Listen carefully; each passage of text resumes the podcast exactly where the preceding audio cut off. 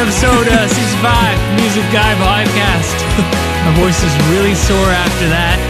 Uh, you know, this is a podcast about two music guys, you know, and, and their journey being music guys.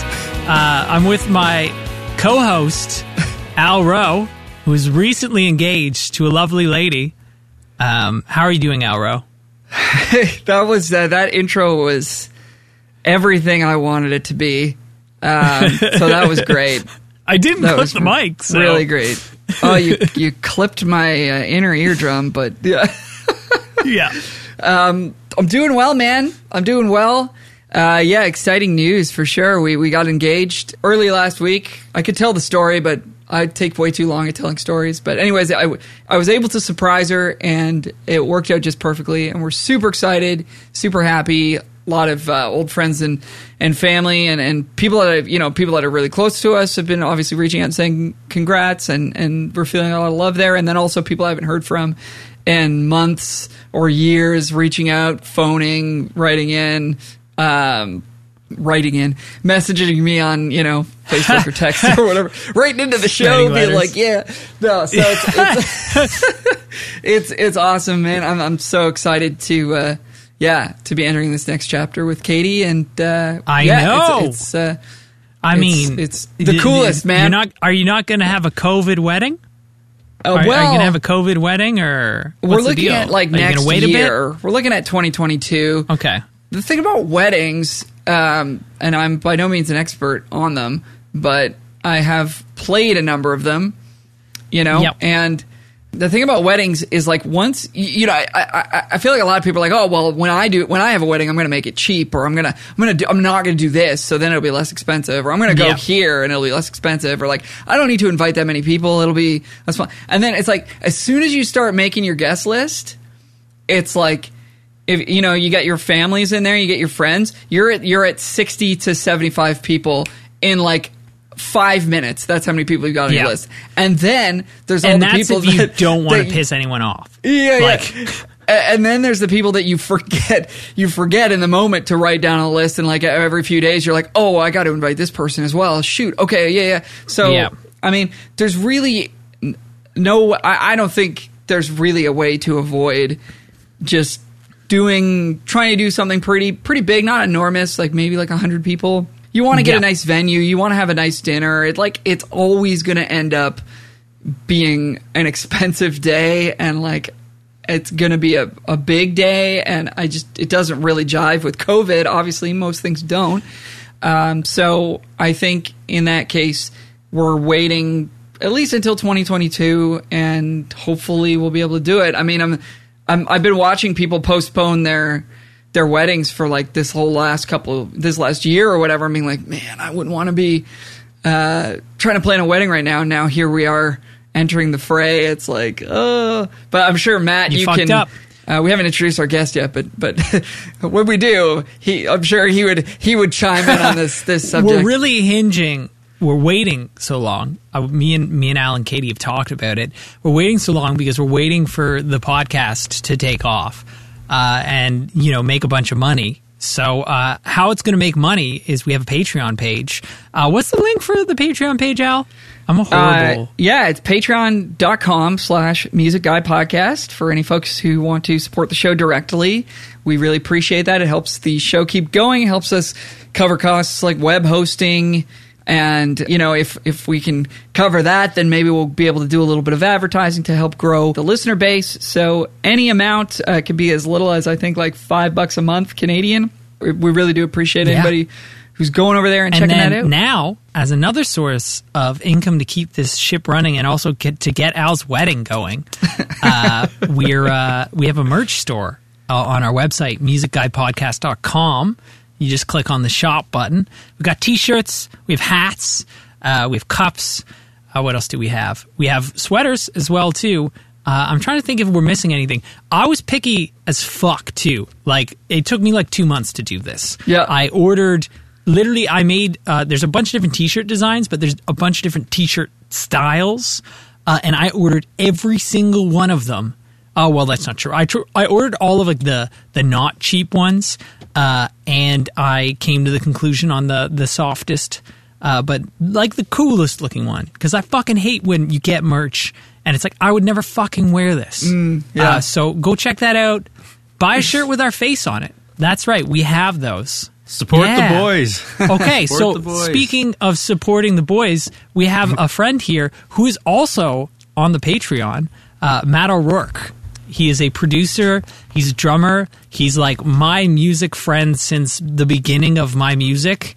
Uh, we were in a metal band in high school together, but he uh, produces an artist named Shawnee from Canada who's great, has a, like a monstrous voice. Uh, she would do a better intro than I just did. Uh, and then Le- Lance Dobinson, who also actually has a really lovely, like, deep voice. He's a country artist. Uh, and then he produces another artist named Jeff Orson as well, who is country. Uh, and then he plays with a good friend of mine, Chris Barclay, uh, who I also play with. Yes. Uh, and then he also obviously plays with Shawnee because she's great. And then Luke Halla, uh, if I'm saying her name right. Did I, did I get it? Yeah, I did it. it. I did it. But uh, You got uh, Yeah, how you how did. you doing, man? I'm doing great, guys. How are you guys doing? Surviving the the COVID struggle. I, I feel like we're kind of like reaching the, uh, you know, knock on wood, reaching that turning point. I don't you know, man. Vaccines Be are careful. coming out. I don't know. I, Be I careful think what you say are, on know, here, man. We'll see. Don't jinx it. yeah, be careful. Yeah. You know, you know, you got to knock on something. But uh, but yeah, Al, man. congrats, buddy. Congrats on the engagement, and uh, yeah, yeah, that should be a fun time. Are, you- are you guys going to have a wedding band? That's the big Oh. big question. You know, this is a real. Oh, I mean, will live music be an option? You know what? We'll probably just get forced out of it because it's X amount more people on the guest list, and and Yep. you know, it's just. it's expensive. Yeah. and which it's it's rough feels bad to say that because as you know as players ourselves like we're really hoping that the wedding season can get back up and running maybe at some point late this year or early next and we can start to work again as musicians but it does feel like that'll Yeah. be still one of the things that sort of gets cut off if it's like well you know we could do you could do 50 people indoors now it's like well okay well we're not gonna probably not gonna go with the band then right because we want to include you know those four or five s- slots should be you know our family and friends Yeah. which obviously is what you you know you would want to do so um i don't know if we'll be able to also like i don't want to Yeah. I wouldn't want my friends to be like working my wedding. You know what I mean? Which means I would have to hire a band that I Yeah, don't fair know and like haven't heard before. And then what if they're not good? I don't, I don't know. Maybe. Yeah, you'd We'll be see. there like Yeah, all the time listening, and be like, "Wow, these harmony sh- singers are fucking shit." See, I I, I feel bad because I made Mike work I on my wedding, but in in, in retrospect, we kind of like it was more of a it was more of a Yes. jam. Like it was just very was chill. very nostalgic. Like I just wanted to like make Yes. music with my friends. Like we kind of like did ours in like two separate days. It was weird. So we did like a really super small ceremony Mm-hmm. Yeah. on one night, like the night before. And it was just like a like super close family, like not even the extended family, nothing like that. Um, and then the next night we just kind of had a party with like all our friends. So it kind of like separated it up a bit. I mean, we thought we were going to save money by doing that, but no, like There's it's no still way. expensive. The industry gets you, man. There's just no way because, like you said, Al, like once you start getting that list going, it's like, oh, well, what about them? Oh, what about them? We Yeah. can't invite them, right? Yeah. So it's like you just keep going. And yeah, and then it's like, damn. so yeah, but anyway, no, it worked out, and we had a lot of fun. It was Like, great. It that was a great wedding. It was a great party. I mean, so, I, I yeah. the, the funny thing is, I would prefer to be playing at a wedding because, uh, to be honest, I don't really know what to do at a wedding. Um, like I, I don't really like Yeah, dancing. that's like me. Uh, when I'm like at a concert, I'm like, I just want to like Yeah. play. Like, I don't want to Yeah. dance to this. I want to go play. Like, I want to make people dance. I don't want to be the one it's, dancing. it's not you know? a it's not a great situation for me uh, unless obviously I know everybody there, which I would at your wedding. But still, you know, I, I, it was fun. It was it was a fun time. But I totally get that sentiment, Mm. Al. Like it's definitely like an, more people that you got to invite, and if the the s- it's slim what you can invite because of the restrictions, then it's Yeah. And kind of shitty. Also, for me, I mean, yeah. I'm realistic uh, w- when that happens for me, a wedding. Like I am not a wealthy person. Uh, I would say I'm, in fact, the opposite. uh, I don't know if I, I, I could afford it. I, I don't think I'll be able to afford even just a regular wedding. You know, unless you guys buy all of our merch on our Patreon.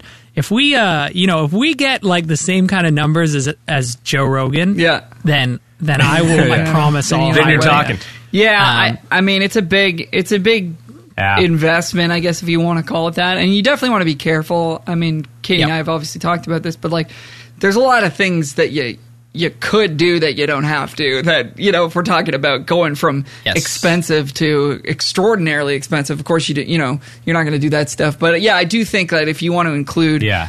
you know all of your your family and your friends, which we want to, um, then you know you gotta Yep. you gotta do that, and that's uh, that's what we're going to be trying to make happen for for 22, and we'll, we'll Yeah. see, man. I don't know, but uh, but yeah, I'm very excited, and, and th- thanks thanks guys for for that. Um, so Yeah. in addition, Matt, to the playing credits, you're also producing music and you're running a music school out of your. Is it out of your Oh, house yes. or do you have like a private area for that? Yeah, no, I have a location Yes. now. Like I was, it started out uh, from my my actually my parents' house, not even my house. So I had like a separate entrance there uh, to the basement that I was teaching, you know, privately out of, and I had set it up pretty nicely for that. You know, it was a good, it accommodated what I needed it to do. Um, but yeah, then uh, I kind of just saved up, and then yeah, I finally found the right spot. Like it took me like a year of looking to find remember the right that. spot. Uh, yeah, so it took a while, but yeah, it worked out. So now I have a spot, and we've I've hired teachers, and it's growing like That's crazy amazing, right man. now. Yeah. So uh, yeah, it definitely was a smart move. Yeah, and I, I didn't like I didn't expect it to go this far. Yep. Like like because I, I I was telling Mike earlier, like like teaching's kind of always been like a side hustle. Mm-hmm. Yeah.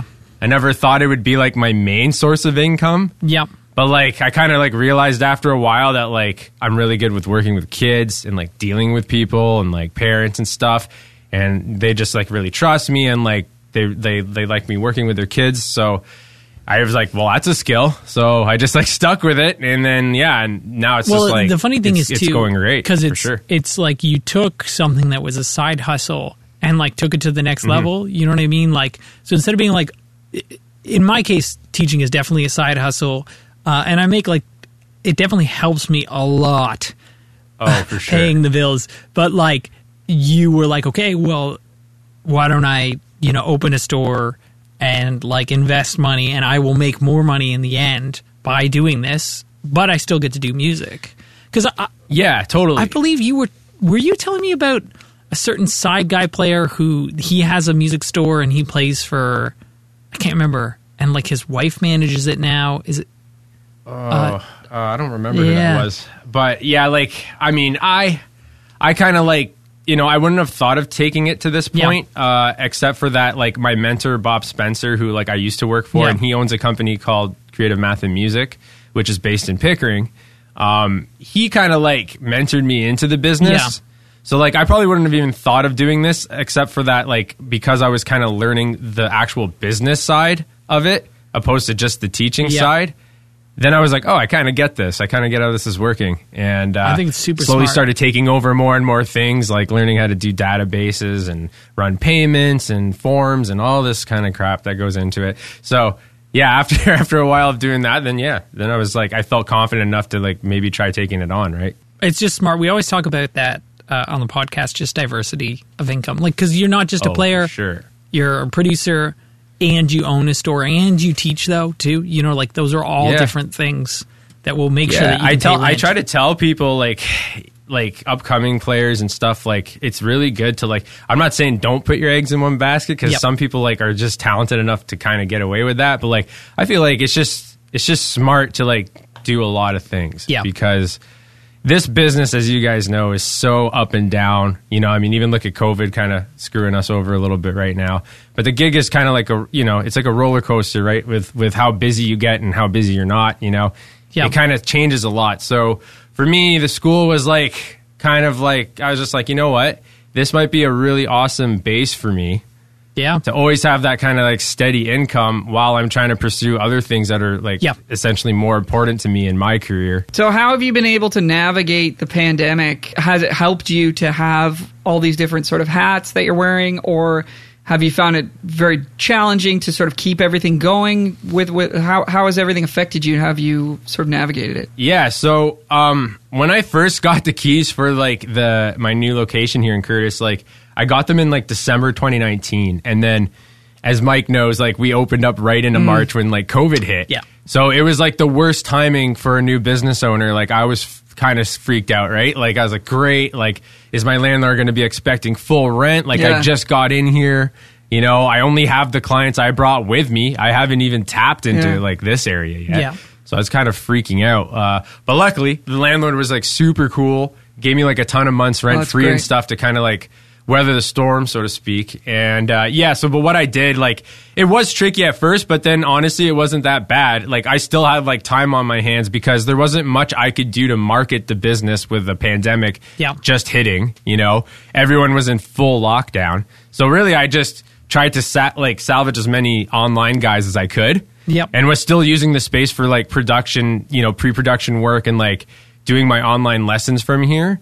Uh, but that was it, man. Like I didn't, I, I didn't get the CERB stuff. Like I didn't end up doing the whole CERB thing, but, uh, I was still missing out, managing baby. okay without having the to pay the Yeah. rent here would have screwed me. But Yeah. luckily because I didn't have to, I was still getting some income from the online and uh, still had a bit of production pre pro stuff on the side going on. But uh, honestly, man, yeah, there wasn't a lot going on when that when that hit, Yeah. right? So a lot of video gaming and just chilling, right, with friends and Yeah. and just trying to like you know keep mentally entertained. you No know, doubt. That's amazing that you didn't so. have to draw from Yeah. from um, CERB. Yeah. I mean, I know I was hitting that up. Oh, I know. Yeah. I got a like I, I got government help but not CERB like it was Yeah. like a small Oh, okay. business loan type thing. Okay, but yeah, it's yeah, sick because it has no interest. Yes. So they that helped me kind of with like renovation costs and stuff when I wasn't really getting the projected Yeah. income I should have been. A hundred you know, percent. Yeah. Right. So I got to give the government that. That helped me. Maybe this is the Big same time. one you're talking So, about. yeah. There's like a small business. I think it was for like ten thousand bucks or something. I, I heard about it recently. Maybe this is a new iteration of it, or Yes. maybe it's the same one that you got. But I was looking into it as a as a self-employed person, and whether or not I could. It seems like it's more geared towards like actual businesses, not like Yeah. like people like me. But yeah, Yeah. Yeah, Yeah. totally. Yeah, I applied Oh, for that and didn't get it because I couldn't like it's the way they set it up. Like you have to prove you lost a certain percentage of your income. Oh, Um, okay. and I unfortunately just really like I really wanted that money because I'm like that's dope because and then I just put it back towards the loan they already yeah, gave right, me, right, Yep. right, right. You know, Yep. right? Like because that's free money. I want the free money, not the one I have to yeah. pay back. Yeah, yeah. yeah. So.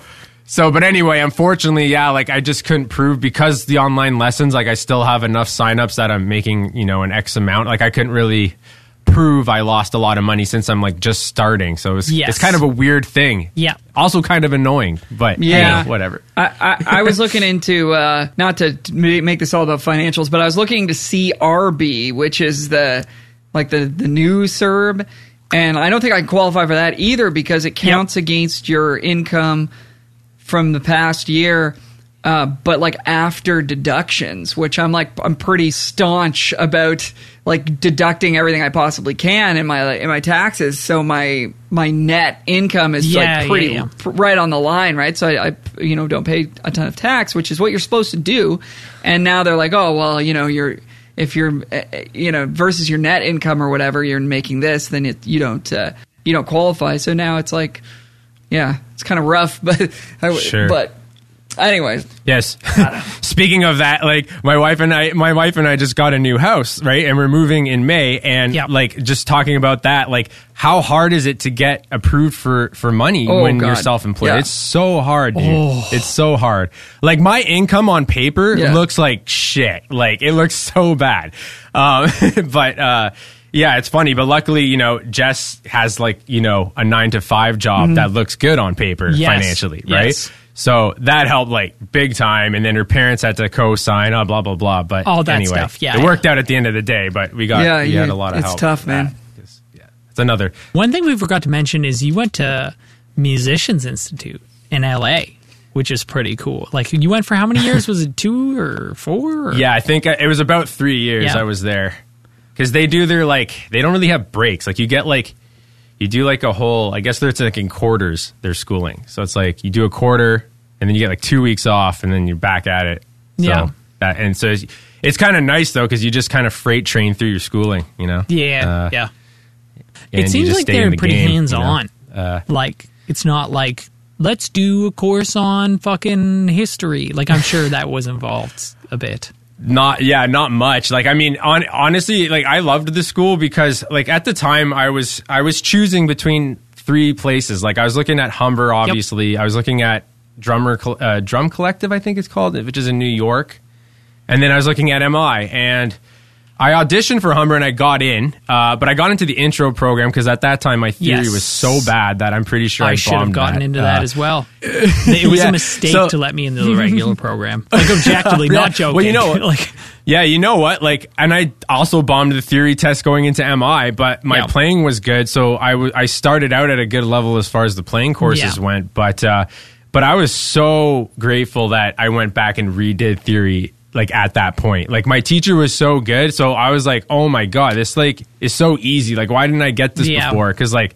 I went to O'Neill, which is like a music High school, right? yeah. Like, yeah, and like everyone there's already advanced at 3, so I always felt like way behind, right? Like Yeah. in elementary school, didn't learn nothing. You're a like, fucking drummer, You know, I man. learned "Smoke on the Water" on Yeah. saxophone. That was it, right? Like, I didn't know how to read. I didn't know anything. So, yeah, so it took me a while to kind of catch up on that front. But uh, you know, yeah, it was a really good school, and uh, obviously where it is was awesome. You know, it was a great experience living there for one thing, Yep. and then met like some really great friends and players and tons of experience. But yeah, they they really like a practical school. Like they they get you involved with like all, all genres. They get you involved with studio work. They get you involved with uh, making tracks. You know, stuff you're gonna lear- like need for Yep. sure in your career. Which that's why I was really drawn to that place. Uh, Yeah, that is just that makes a lot live element sense. that they include. Yeah, and just preparing Yeah, you for preparing you to kind of any fucking work. scenario. So yeah, totally the the coolest thing they had was they had these like real I think they were called like live workshops and you have to do a certain amount of them per semester like it's mandatory but you can also sign up as for as many as you can handle or you want to do and in the library they just have all different genres and each week's a different song and you sign up for as many of those songs as you want for that week so i would just go nuts i'd be like fuck it i'll do latin you s- i'll do and you sign country up whatever and i signed up for everything learn the song and then you play it on recording, or you just play it for a live so you, thing, or yeah, so you learn this song and then you show up with other dudes that are on other oh, instruments in Okay. the other programs that learn the song, Yes. and then it's like good luck. Yeah. and then there, and the teachers grade you. That's That's cool. So, so it's crazy, cool. and they tell you what you can like improve on, and That's a really yeah. good I idea. Thought it was that was probably one of my favorite parts about it. Just yeah, just like showing up to like a jam essentially, and then but getting like graded on it. You Yeah. know, there's like, hey, that was great, but like. You know, maybe the timing here felt a little funny, or like Yeah. maybe you should try this next time, or like it's just like cool stuff like that. You know, That's a really good like uh, emulation of what it's like so for us now doing artist gigs where you're showing up to a band that you don't necessarily play with all the time and it's like how well did you learn the parts on the record like that's all that matters there's not really a ton of like interplay Yeah. and like and sometimes there is sometimes you're shaping things and stuff but from the get-go it's like how well do you know the parts and like that's such a great training tool for that Yeah. that's a really good oh, idea totally.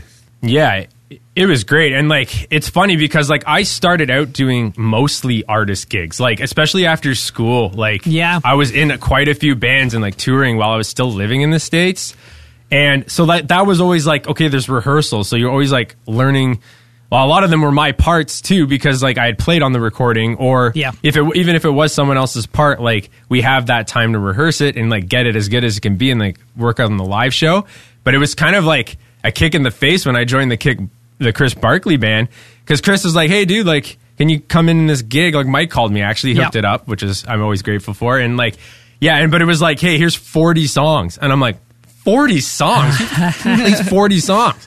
Right? Because I wasn't used to doing that. Yeah. So it was crazy. So I'm like, holy. So, you know, I kind of panicked and like I charted everything. And Chris would I always, you know, tease me, go, hey, buddy, like when you getting off the charts, right? Because I was like a couple Yeah. gigs in, still reading the charts. Because I, I wasn't super into country world at that, Yeah. the country world Yeah. at that point, right? So I'm really glad I did it though. Like it's been great and I love country now. And so much of the work I'm doing now producing is country. Yes. So kind of worked out. Uh, but yeah, it's just funny how it happened like that. And then yeah, that was kind of a kick. Like learn it, you know, as close as you can and do a good job and and and try to like and learning how to organize yourself to learn that many songs is always like a challenge, right? Like Yeah. I know you guys were talking to Willie how he does it and like how people prep. You know, like it's always different. Everyone has their Yeah. strategies, And and some people are and how much time it. you dealing with, right? Like some people like i know al's really good like i, I fucking hate complimenting al because we're on the podcast together like it's just weird it feels so like self-serving to be like you're so great al That's why- that's I why I asked you to do the Like, show with me. great, though. also too He is good. fucking at, at Humber, when someone would come up after your recital and be like, "Sounds great, man. Sounds great." It's like that could mean anything. You know, like you say sounds great because that's what you're supposed to say, whether or not I fucking like shat all over stage or That's whether or not I crushed it. Um, but uh, Al's really good at learning tunes, and I'm always Mm. trying to like subtly be like, "What are you doing? What are you doing to fucking learn these?" Telling you, man, goddamn red light, green light. Um, but that's that's for another episode. Yeah, the red light, green light. That was a good one. That was a good one. I, you got to Yeah. trust myself. But Right. uh, that's that's in another episode, folks.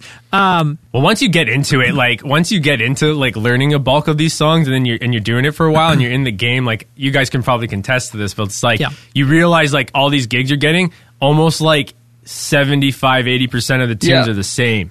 Yeah. you know, like you have your female artist country covers, and then you have your male ones, and like a lot of them Yep.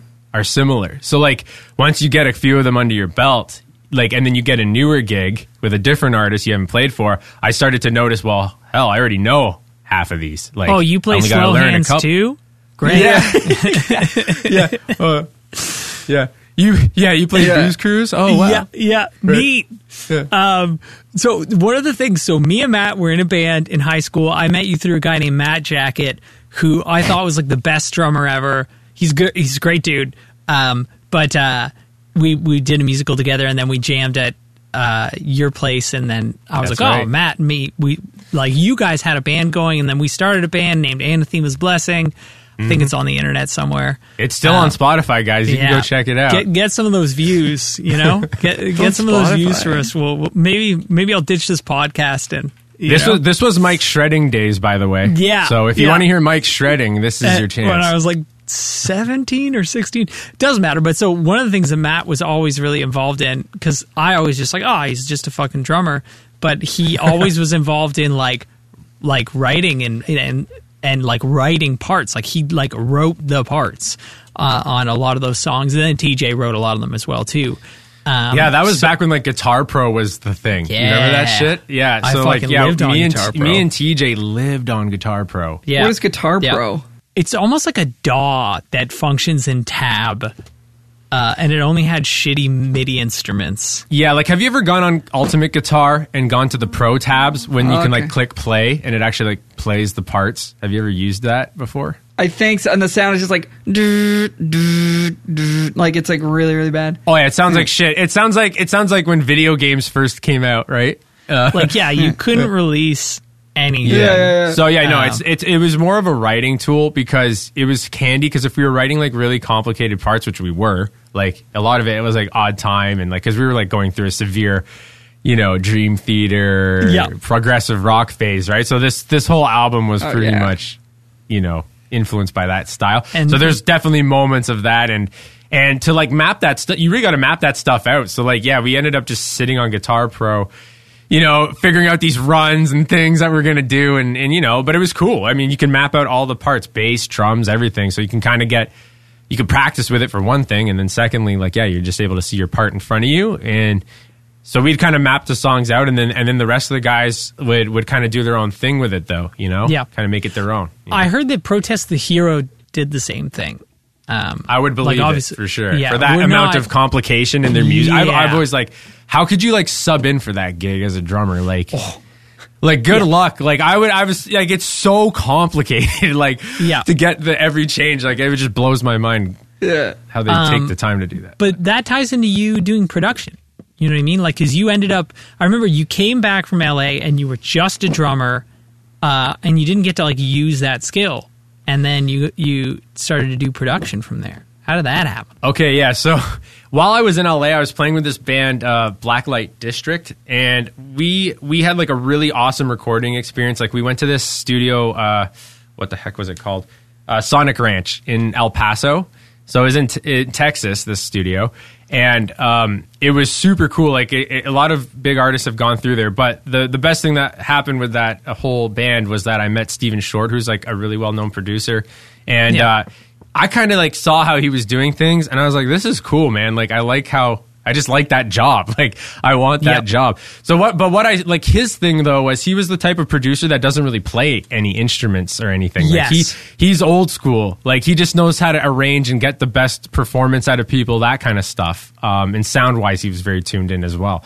Yeah. Uh, but what I started doing, like with my free time with school and stuff, is I would just sit in my apartment and like pick any song, like usually pop music, and just like try to recreate every part that's happening that I'm hearing. Like I was trusting my ear to pick out like everything that's going on all the textures, all the everything, right? And get it as close as I could just with GarageBand. Like even though I definitely Yeah. didn't have the exact sounds, I'd be like, well, let me try to work with what I have and get it as Yeah. close as possible.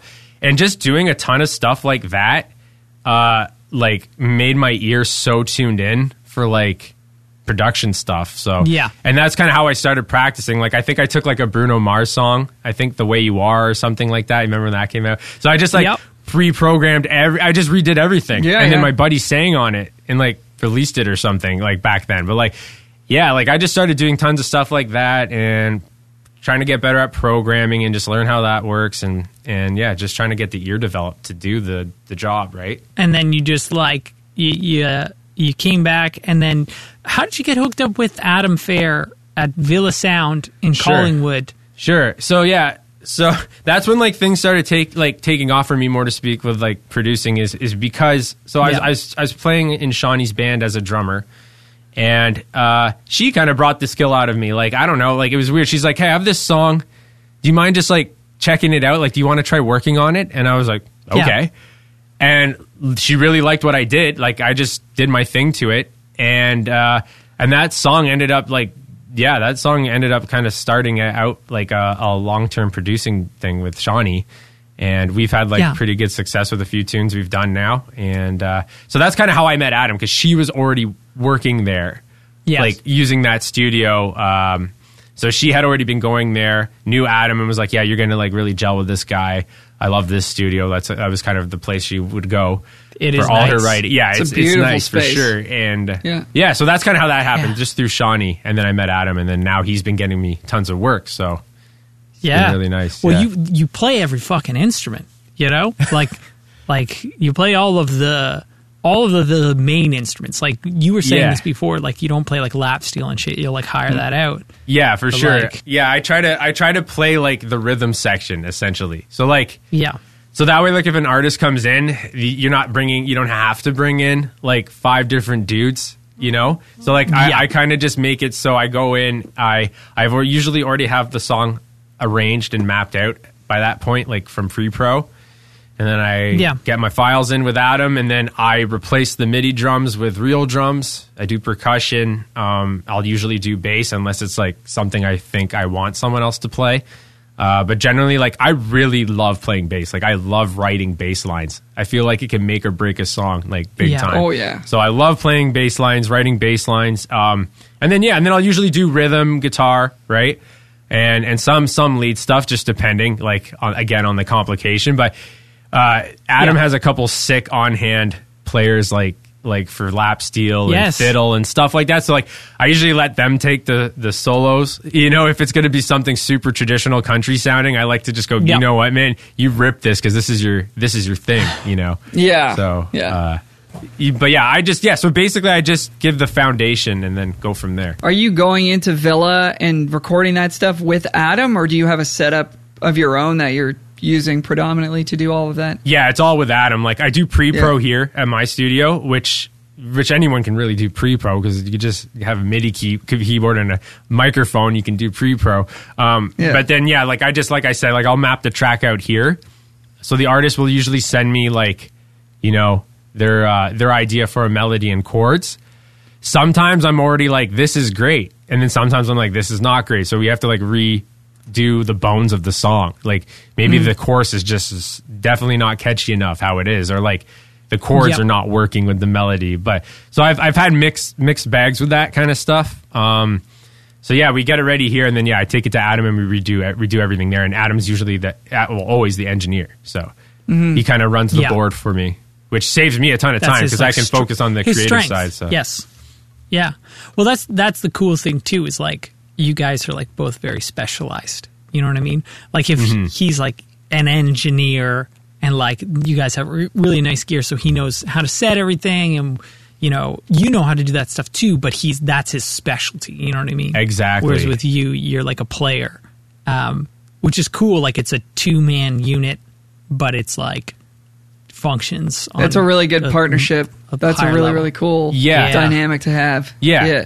For sure. Because I know some producers are very good at running the board, so to speak. Like they're very tuned into that Yeah. stuff and like mic placement stuff. But that's just like never been my passion or my world. Like I'm really more about the creative side of the song structure and Yeah. like bringing the song to life instrumentally you know um, that's like what i like love to do so to have adam really like making what i'm hearing and like thinking like happen you know sonically whether that's mic placement Yes. or EQing or whatever, like he's able to tackle that with me. So I'm not sitting there, you know, wanting to punch someone because I don't know how to work the board as good as him, you know? So it's kind of nice. Yeah.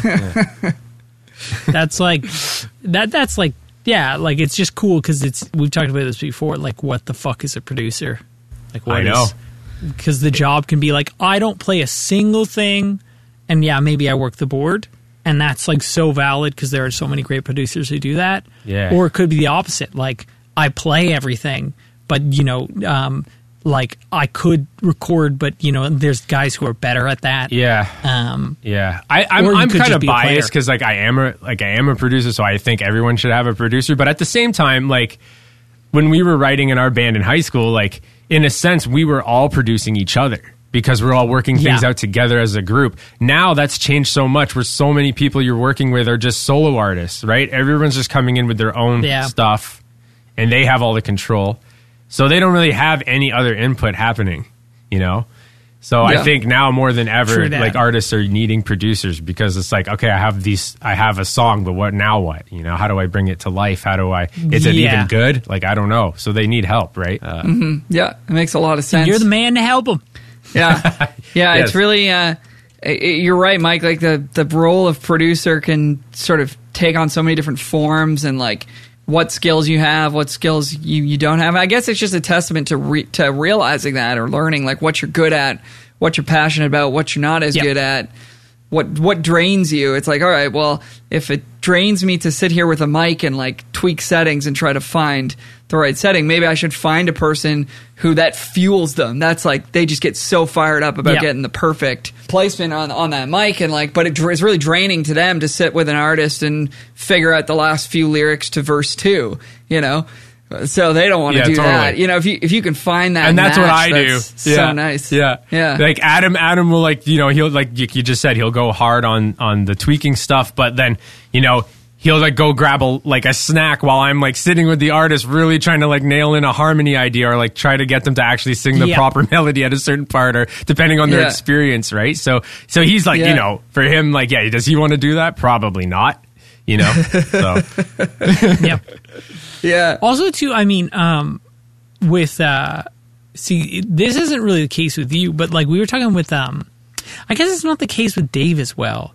It's just my my opinion that like, say for instance, you you got a banjo in the back there, and you're not a banjo guy, but like being willing to try other instruments is like, like I'm fucking learning lap steel. oh that's amazing. like just Yeah. for and, and but I'm not spending a bunch of time on it and maybe in like 2 years I'll be okay at it, well you know? that's the thing. That's I so mean, valuable for a musician. Yeah, and you guys especially are good examples of that. Like you guys are definitely multi instrumentalists. Like I mean, like Mike, you upped your game, like and started playing keys, and like you, you've riggin are insane at slide guitar. I don't know how the hell you play slide do, guitar baby. like that.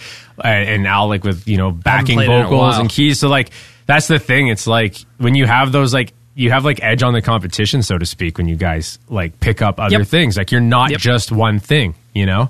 And that's huge. And that's Yeah. helped me in my career producing because I can come in and replace like three session dudes and save the artist money.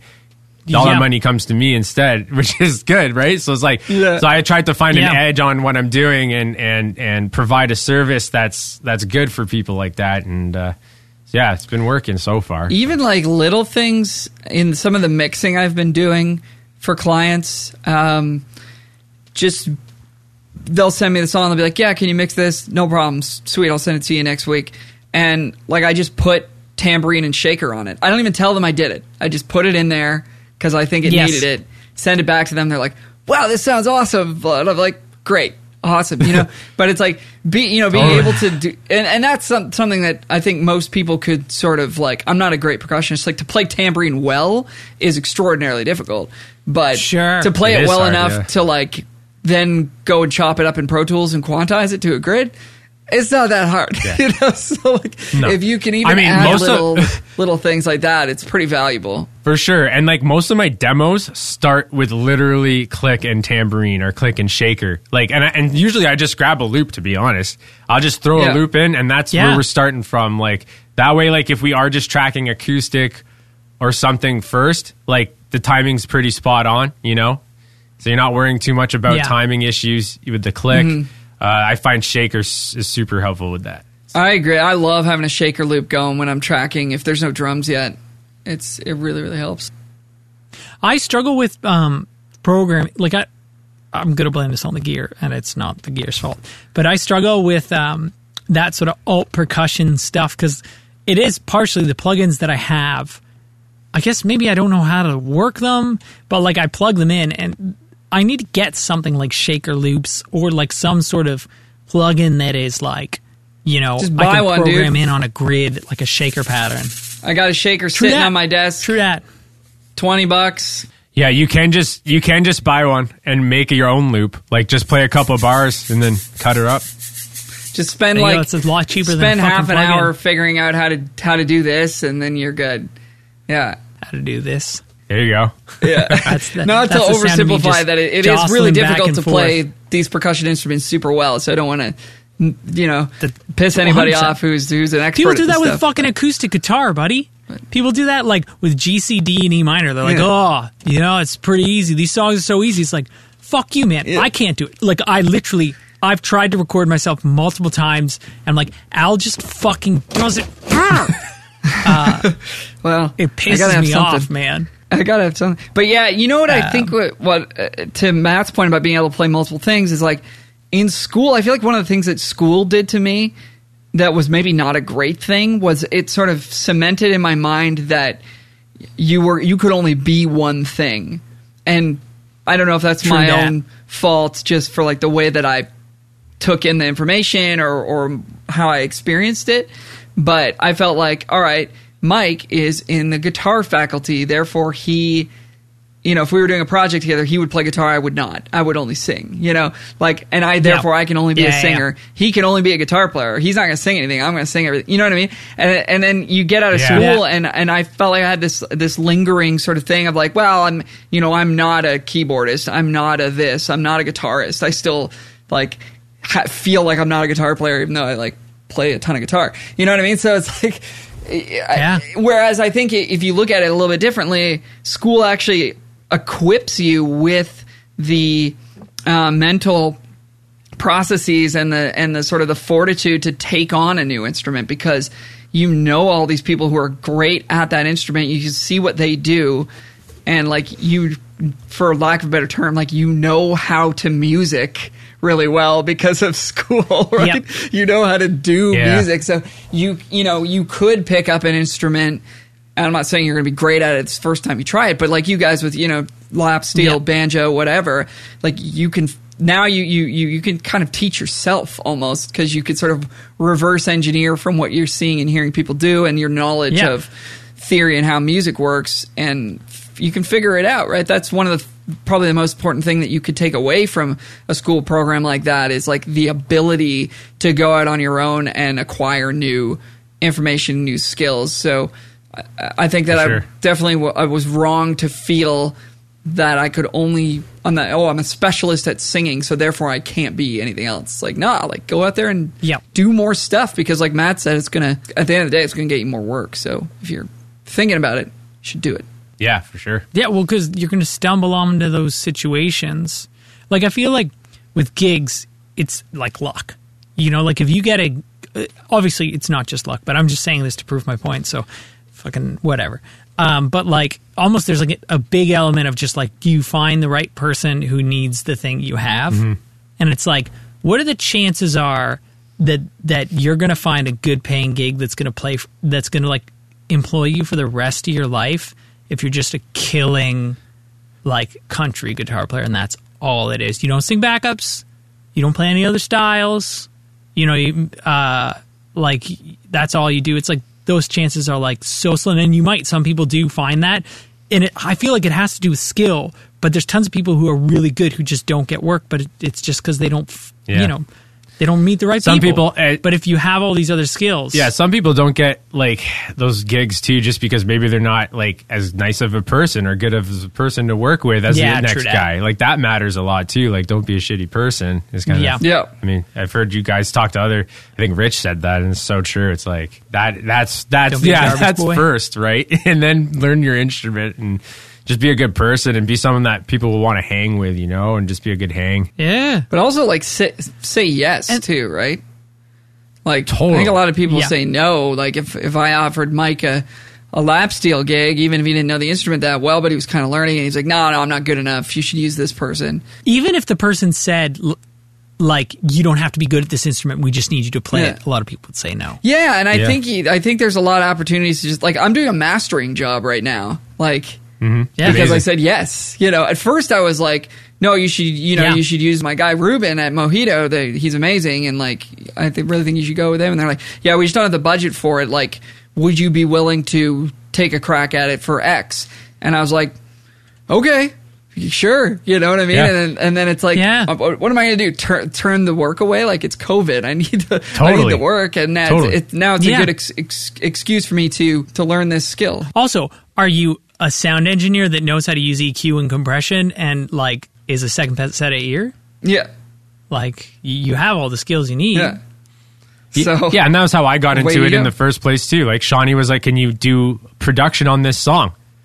I didn't know if I could do it or not, but I said Yeah. yes. I was like, "Sure, let me take a stab at it," and she liked it. So we're and then here we are, right? Yeah. So Yeah. uh, Yeah. But hey, Yeah. one thing I want to ask you guys is like, and this is something I've been pondering about, is like, for me personally, like one of the reasons I love producing and, and writing is because like like I feel like I'm more invested into that artist or that band when I'm a part of the music.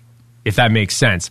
Like I feel like it's a oh, very different feeling from being a hired gun. Like I will always prioritize like something I'm involved in like money wise, like royalties and writing wise cuz at the end of the day like I feel Yeah. more invested usually. So it's just something mm-hmm. I was wondering what you guys feel Yeah, about that cuz I don't know. I don't know if that's a bad thing or a good thing. But That makes Oh, sense. I mean, I, me. I wouldn't say it was.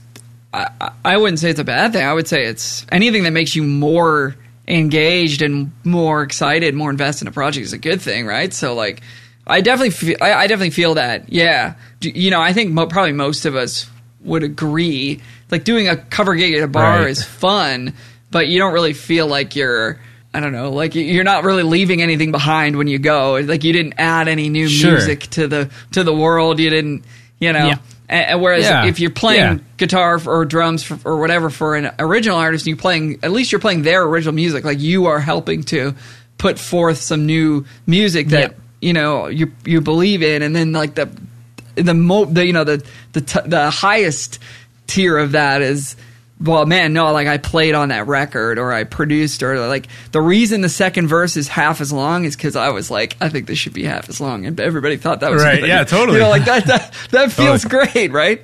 So Yeah, it does feel great, yeah. I Yeah. agree with you, man. I love being a part of the that that whole process, and I think it's awesome. Yeah, and, and I think like over time too, like because you start producing more and more, and if you're doing a good job, more you know you'll get recommended more, more people want to work with you, and then what you start to see happen is all this music that you're invested in starts paying off, especially with artists that are you know are working hard and getting those streams and those and that radio play. You know, mm-hmm. so like after a while, I started to realize, well, wow, now this became a side hustle and is generating me income on the side now. Yeah.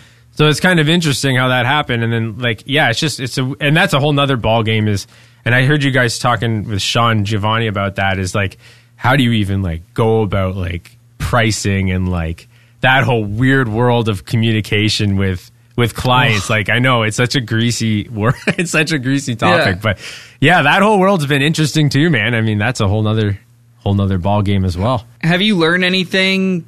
Do, do you have any wisdom to impart on us in that in that sphere there, Matt? Like, have you figured anything out? kind of yeah i'm still working my way through definitely like like he said it i think and i and i had done that so i was glad to hear he he said that was like really kind of setting a ballpark rate Mm-hmm. and i kind of had to sit like with adam and discuss what he thought about it too right so like we had to sit down and kind of figure well Yeah. what's like what should a guy like me be charging you've worked with tons of producers so like kind of having adam to talk to you about that was great uh, since he's been doing it for so long. But it's a tricky thing. Like, yeah, like obviously, like the first few projects, yeah, like you know, the first couple Shawnee things I did, I honestly didn't get paid anything for it. I just did it, but I had, but I had like half the publishing royalties on the songs, so they Oh, actually did wow. end up paying me back. Yeah, pretty decently. So she's always great for that. So it's like if we're in the room together, like it's automatically assumed, and there's no conflict with. I've, I've never had any conflict with it. That like everything publishing wise is split. Um, and I don't touch the master or anything. I let the artist have the master. I don't get into that. But I just I just have a publishing royalty percentage arranged with her. Uh, and then with other clients that are newer, I have a studio rate and then plus some sort of percent as well. And it's kind of like a balance, right? Like Yeah. maybe they don't want to give me any percent. So I talk to them and I work with them and I go, okay, well then this is what I would charge then if the percentage option is gone. Or we, it's kind of like, Yeah. you know, I just balance it out. Um, so that I'm happy and then they're happy because like you don't want to work for what you don't think you're worth. That's kind of the Yeah. worst when you're in a project and you're like, man, I'm putting a lot of work into this, and like, and I always give it hundred percent because you never know like where a song can end up, and and if you do a shitty job, someone will be like, oh, who produced that? Like that sounded terrible. You know, you don't want to be that guy. Yeah. So No. I try to always do like a, a really good job. So like hopefully that you know that and that's why I tell artists I'm like, look, this percentage is because I want to invest in this song. Like I want to like be excited when I'm working on it. You know, be like, yes, like my ideas are gonna, hopefully going to be liked and used in this song, and when it gets out there, like hopefully it does well and gets some traction, and then I'll see a return. So for me, that like Yeah. motivates me. And the mm-hmm. studio rates just well, I'm here all day, like for like ten hours. So you're just paying for that time essentially. Yeah. So- Yeah, yeah. Yeah, that's how I've been doing it, and it's been working. And yeah, if you just set a good rate and kind of stick to it, like it took me a while though. Like it took me a while to like finally come to like what I decided. Okay, that's a good rate because I definitely started lower, way lower than I am now. Uh, but Naturally. what I'm doing now, I'm comfortable with, and yeah. But I think you definitely need to start low just to get the experience for sure. Oh Yeah. yeah. When you say percentage, you talking like songwriting, or are you talking specifically publishing? And do you like do you have a publishing company or like a publishing deal, or how does that sort of how do you figure that out? I don't, I don't, I know it's so confusing. I don't actually have a publishing company, but like, I just say publishing because when you're registering it on like SoundExchange and like SOCAN, it comes up as publishing percentages. Well, at least on, on SoundExchange, it's a publishing percent. On SOCAN, Yeah. it just gives you a general percentage. Yeah. Um, so yeah, I don't even know exactly what you call it because in a way it is songwriting, but in a way it's not because like I do like I do alter melodies sometimes. I do like actually a lot, and I do change chords Yeah. and things, and sometimes help with the lyrics and phrasing. And so, if you want to consider that Yeah. songwriting, yeah, um, I guess it is songwriting. But but the, as far as like my arrangements go, I usually only take the publishing percentages, um, and then they're paying me. So like, if, like I'm happy with what I'm earning doing the work right now. Mm-hmm. So I don't know. Yeah, Yeah. I know the songwriting thing's always iffy because it's like, oh well, I changed this and you changed that. But the way I look at it is like this song wouldn't exist if you didn't bring it to me. So you're bringing me the lyrics and Yes. you're what you think is going to be the chords, right? And and then Yeah. we go from there, and and and that kind of spree, springs the song. And then I sometimes I take it in a very different direction, or sometimes I don't. It like depends. And you know, some artists have more a more of a specific uh, direction for the song. So that's like another thing I battle with is like some artists are like so dead set on like exactly how it's got to be, or like how they, they think it needs to be. Like even if they don't have that experience to back those decisions. So that's something like you kind of have to like Yeah. work with because like at the end of the day, like the artist has to be happy, or they're never going to hire you again. So it's kind of like funny, like trying to find a balance of being like, oh, you in the back of your head, you're like, this is not a great idea, but like.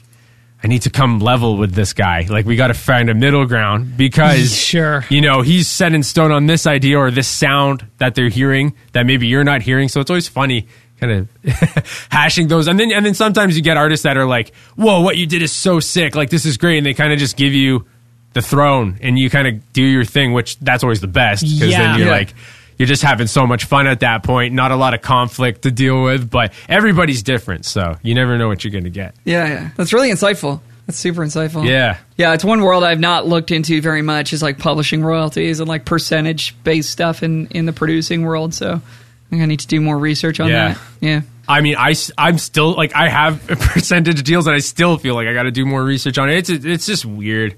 It's Yeah. a hard thing to sort out, but I think it's super important, man. Like if you're involved like heavily in a song, like you almost want that insurance. I call it that. Like if this artist does do well or if the song does really well, like I feel like it's important to have some sort of stake in it. You know, instead of just being like, Yeah. "Oh, pay me three hundred bucks," and then that's it, right? Like, do you you guys remember? uh Amy something. She came out a long time ago. Rock singer. Uh, what's that Yeah. band called? Oh, oh Why can't I you're think of it? About. Oh, Evanescence? Oh, Evanescence. Yeah. Yeah, So the guy who I know the Yeah, guy yeah, I know that I Evanescence. met the guy who sang that part like when I was living in New Orleans because he's from there, and just how lo and behold, he was using the same rehearsal space as the band I was at the time. And he told us how he recorded that That's song not- exactly that's not same good. situation. Recorded it for cash for like nothing, and that song blew up, and he got jack shit. So Wow. after I heard that, I'm like, I'm like, from now on, I'm gonna ask for a percentage. I'm just gonna throw it out there. So What- uh, what yeah, was so heard, his- yeah. Anyway, What was it? Was he like a featured artist on that track? Was that what it was? Evanescence like featuring? I think or- it was, yeah, because I don't think he was like in the band. Yeah, I think so. I think he was just He they wasn't just in the paid band, this no. guy, and he had his own, his own band, I think called Twelve Stones or something, and they had him come in and he did that he did that vocal track, and then look what happened to that song. It was like their best song, and then he Yeah. wasn't getting Yeah. any payment from it, so that kind of sucks. And he kind of made he made that track awesome. So Yeah. Yeah. Wake me up. Yeah, man. I, I remember thinking that like I can't I was wake like, oh, up. sweet, another Linkin Park band. This is gonna be dope. And then it's like, oh no, it's just the one track. Yeah. Yeah, So I was yeah. a huge, Oh, yeah, huge yeah. Linkin True. Park fan, unabashed over here. Same, same. Yeah, yeah. Oh, fucking Linkin Park. took me is a while to the get shit, into them man. though. Took me a while. I feel like in high school, Mike, like I feel like I was like all like Iron Maiden and Ozzy and you know Dream Theater, all that stuff. Sure. Like, like if you showed Like me the Linkin old Park, then I'd be like, shit. this is stupid. But like now, I love them. Like I was like, what was I thinking? You know? I mean, Yeah. that's the same Oh, with everything though. Like country. Music and all that and pop Yeah. music, like, and I try to tell that to my students. I'm like, guys, look, like, don't box yourself in here because I got those guys that are like, I'm not doing that song. I'm not doing that song. It's like, come on guys like you got to Yeah. be open minded but i remember myself at that age right it's it's hard Yeah. right because you're in that like mindset of what's cool or whatever and Yeah. then uh Yeah, the world's a lot more black and white. yeah totally so that's always Yeah. funny I don't know what what else what else you want to talk about, Matt. Uh, you boxing? That's cool. oh yeah Well, well, you- you're true hitting okay, bag. yeah You're yeah not, you're not boxing with no people. not with people just my bag and i'm terrible at it but anyway i know i just yeah i just trying to get my shit together a little bit like i was saying to you boys before we started today like the start of covid was kind of funny like at first I'm like, this is awesome. Like all my wife and I's friends are like at home working, not even working. Like everyone was on pure Yeah. lockdown. So I'm like, this is sick. Like all my friends are on Call of Duty. Like let's just like hang out and play video games. And for like a month or so, like it was pretty intense. Like just doing like COD tournaments and like stuff. and I was just getting way too into it. And then I'm like, and then I had to like step back and be like, all right, man, like you're eating like crap. Like you're not like practicing enough like the business is where it's at like and you can't do much with that right now because of covid so i kind of just like was like all right i need to like change the routine because i was starting to go a little cuckoo so i was like all right so yeah i just started i started doing Yeah, some online training with like it's actually adam's trainer like from villa so he had been working with him for a while and I was like, dude, how's that been going? Like, is he good? Like, is it worth trying? And he's like, yeah, man, for sure. So I just like hooked it up with him. And yeah, so I've been doing that a bit. And it's like, it's been pretty helpful, man. Like, he makes me walk like every day. It's like, he's like, go do an hour or uh, sorry, uh, like at least like half an hour of walking every day. So he's getting like, so I'm just like, that's amazing. Like, I wouldn't even get out of the house before if someone didn't tell me to. So like now I'm just like, yeah, so I'm just great, man. walking more. I'm, I actually have like a workout routine now. Uh, and, and and again, I was listening to Sean Giovanni's episode just a couple of days ago, and it was kind of funny because I was thinking of you know talking about all that a lot of similar stuff, and like what he was saying about how he gets up like and just like works out for like an hour like right away and like does his thing and like gets ready for the day. God, I was yeah. like, damn, this guy's like hardcore, but like. It definitely like I'm not as dedicated as him, not even close, but like I'm definitely getting into a better routine So it's like Yeah. I can tell it does make a difference mentally and and eating too. Holy Jude, eating is the hardest thing to change. Like cuz I'm I'm all for like procrastination. Like I'm the worst for procrastinating. so I'm like I'm like, "Oh crap, I got to go teach. I didn't eat yet." Like that's me, right? So Yeah. I'm like whip something Sure. or I go to Tim Hortons and eat a crappy processed meat and cheese sandwich, right? Like it's like brutal. So I'm like, I gotta stop doing that. I'm like, just use my time better. Like just prep some food for God's sakes. Like just make a tuna sandwich or like make some eggs. Like make something that's like real food, you know? So Yeah. I just started getting in like better Yeah. habits of that. Uh, so yeah, COVID's been a good learning experience for that for sure. And and even my relationship got better too. Like if you want to get into that world, but like yeah, like Jess Yeah. and I just being around each other so much, like that'll test any relationship. So like there was definitely some like hills and For valleys sure. at the beginning of COVID, but like now we're like super even more solid. So I'm like, this has been great. So worked on a lot of Yep. things that I guess were getting neglected, you know. So uh, Yeah. yeah, I There mean go. there is some positives from COVID for sure. You know, besides lots of people dying and being sick, that's awful. But you know, Yeah. and business Yeah. is going Yeah. under and all the that other hasn't terrible happened to things. you. Yeah. Yeah, but it- Anyway. it is But the yeah, reality have you we're guys in, tried any? Have you guys tried any like anything to like keep you busy as far as that goes? Like, Walk walks walks Yeah. are good. Um, lots of long walks. Uh, I didn't think that it would help.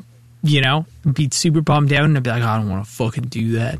It's not going to help Sure. anyways. Life is yeah, that was me at the beginning for Uh, sure. But uh, yeah, I went on a few like hour long walks, and those are really good.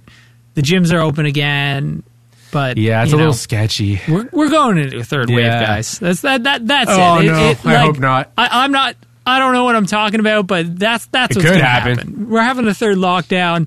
I imagine sure. that it'll. That's my guess. Yeah, with with what's happening now with the reopenings, there'll be spikes in, in the numbers. That's just how it has been going. So I wouldn't be surprised Yeah, if schools. things get shut Yeah. again. Yeah, it's really tough on on businesses like yours That's the way too. I imagine goes. Matt and like I've had conversations with a lot of different people, and and I I am of the opinion that. It'll, it'll be locked down again. So, like any plans that I might be making for a world Yeah. that's that's open, I'm not ready to like commit to those yet. Yeah, yeah, fair Yeah. enough. You don't want to. I, I don't think you want to be counting on it right now. Is all I'm saying. Yeah. How's uh Katie doing with all all the like your your fiance fiance is uh uh, a nurse. Yeah. How's she? She is doing a- with all this. Is she tired? Like exhausted? Yeah, uh, it, it it. I mean, her job is difficult. Any on any normal quote As unquote is. normal day, right? COVID sort of adds this extra layer of like, well, now you have to wear all this extra equipment, which we're all we Yep. all you know probably have complained at one time or another about having to wear a mask. It's like any of the nurses or the frontline people, they, they're wearing a, a, a way more uncomfortable mask and a face shield and an entire gown and gloves. And every time they go from one room to another, they have to change all of that or scrub all of it or wash all of it and then put it all back on. So it's it's it's pretty grueling for like a long shift. And then, you know, obviously the more overloaded the hospitals become, yeah, like sometimes some weeks are extraordinarily difficult for her. And you know, from Yeah. from from my perspective, um, like early on, it was all about you know, thank you nurses, thank you doctors, thank you frontline workers, and all the you know big businesses were piling on because it was opportunistic to support these people. And like a year later, 100%. i- it's it's like nobody's talking about that anymore. And there's work, you know, uh, uh, the previous uh, second wave at the height of the second wave, which was the worst it's been in Ontario. Like they were working harder than ever. So, um, I guess if I'm trying to say anything here, it's like don't forget that these people are still. You know, the, the, everything about COVID is still They're happening. still in it's it. still still super real. Yeah. Um, well, they're fucking probably so exhausted by like this we point. we may have You know we may mean? be sort of chilling at home and and and we're dealing with what we're dealing with and and and whatever but like they're yeah they're still Yeah, you can't Uh, you can't complain when you look at what they're going through. exactly Right? It's like so i would just like, yeah i would yeah, encourage oh, people to to send send some love to to anybody you know who's uh who's in that position. Yeah. That's my rant it, it it was funny listening to the earlier podcast episodes because I could tell what stage of COVID we were like going through because you guys would like talk about it briefly. funny, And. I remember I think I don't know whose episode it was, Yeah. but it was like, yeah, like how do you feel about the whole mask thing? Like, do you wear a mask in public? And I was just laughing. It's just like, well, now we all have to.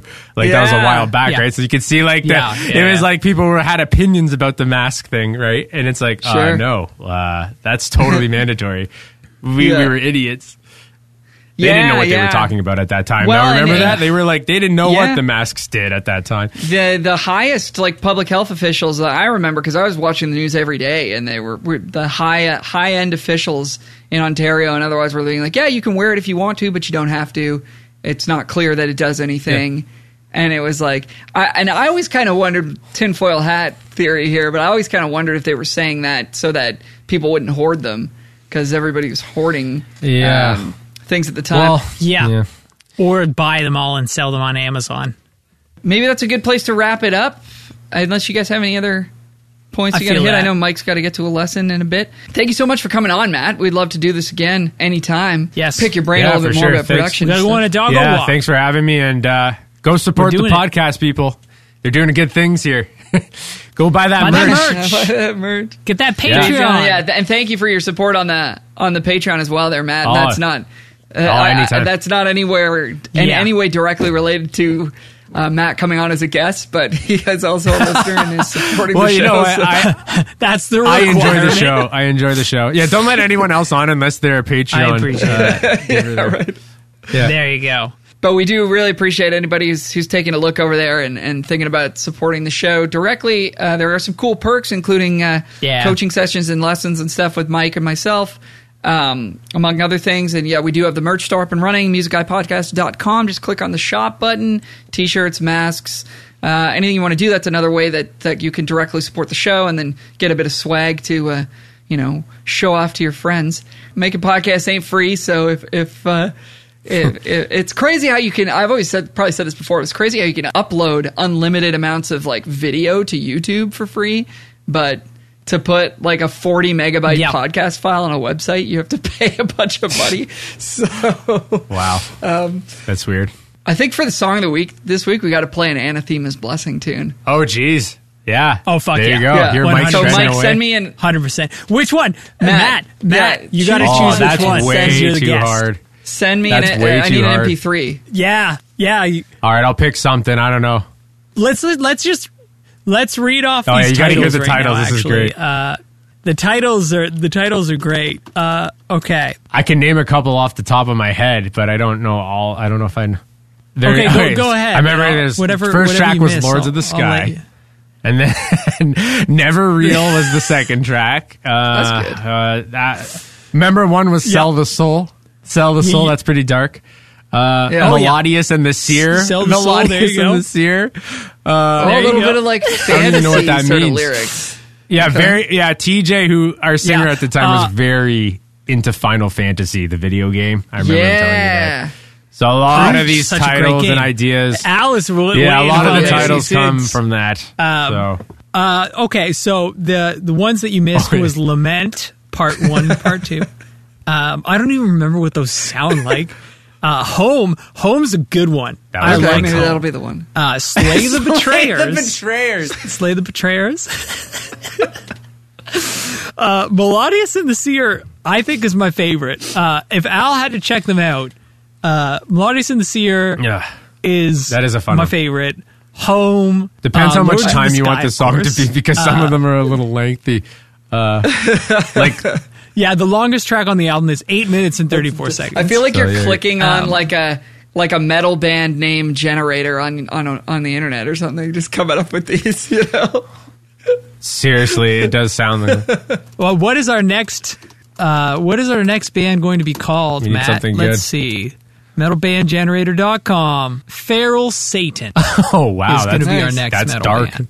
Or Gates of Flesh. Oh, that's We gotta come. Kind of There you go. We gotta combine our dogs' names or something that's pretty graphic. like Fergie Mo Yeah. or Yeah. Ferg Mo. I don't know. That's not working. Fer- Fergmo?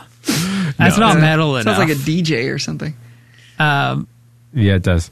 So, Matt, where can people reach out to you if they want to inquire about uh, producing or uh, hire you for a gig at some point in the future, or just ask a question or anything? Yeah, sure. Um, they can go to my website, so mattomusic.ca, or they can uh, email me, matt at mattomusic.ca. Um, you can go to my YouTube, uh, youtube.com slash mattomusic. Pretty straightforward.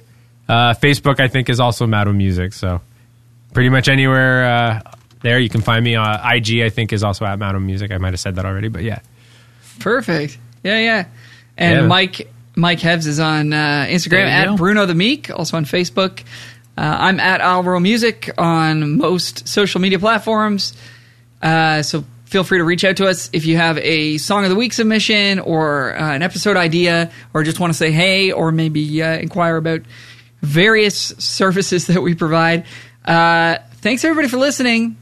We're happy to be back, man. Episode 65. We're we're we're a senior podcast now. Um, we'll see you guys all next week. Thanks for listening. Bye for now.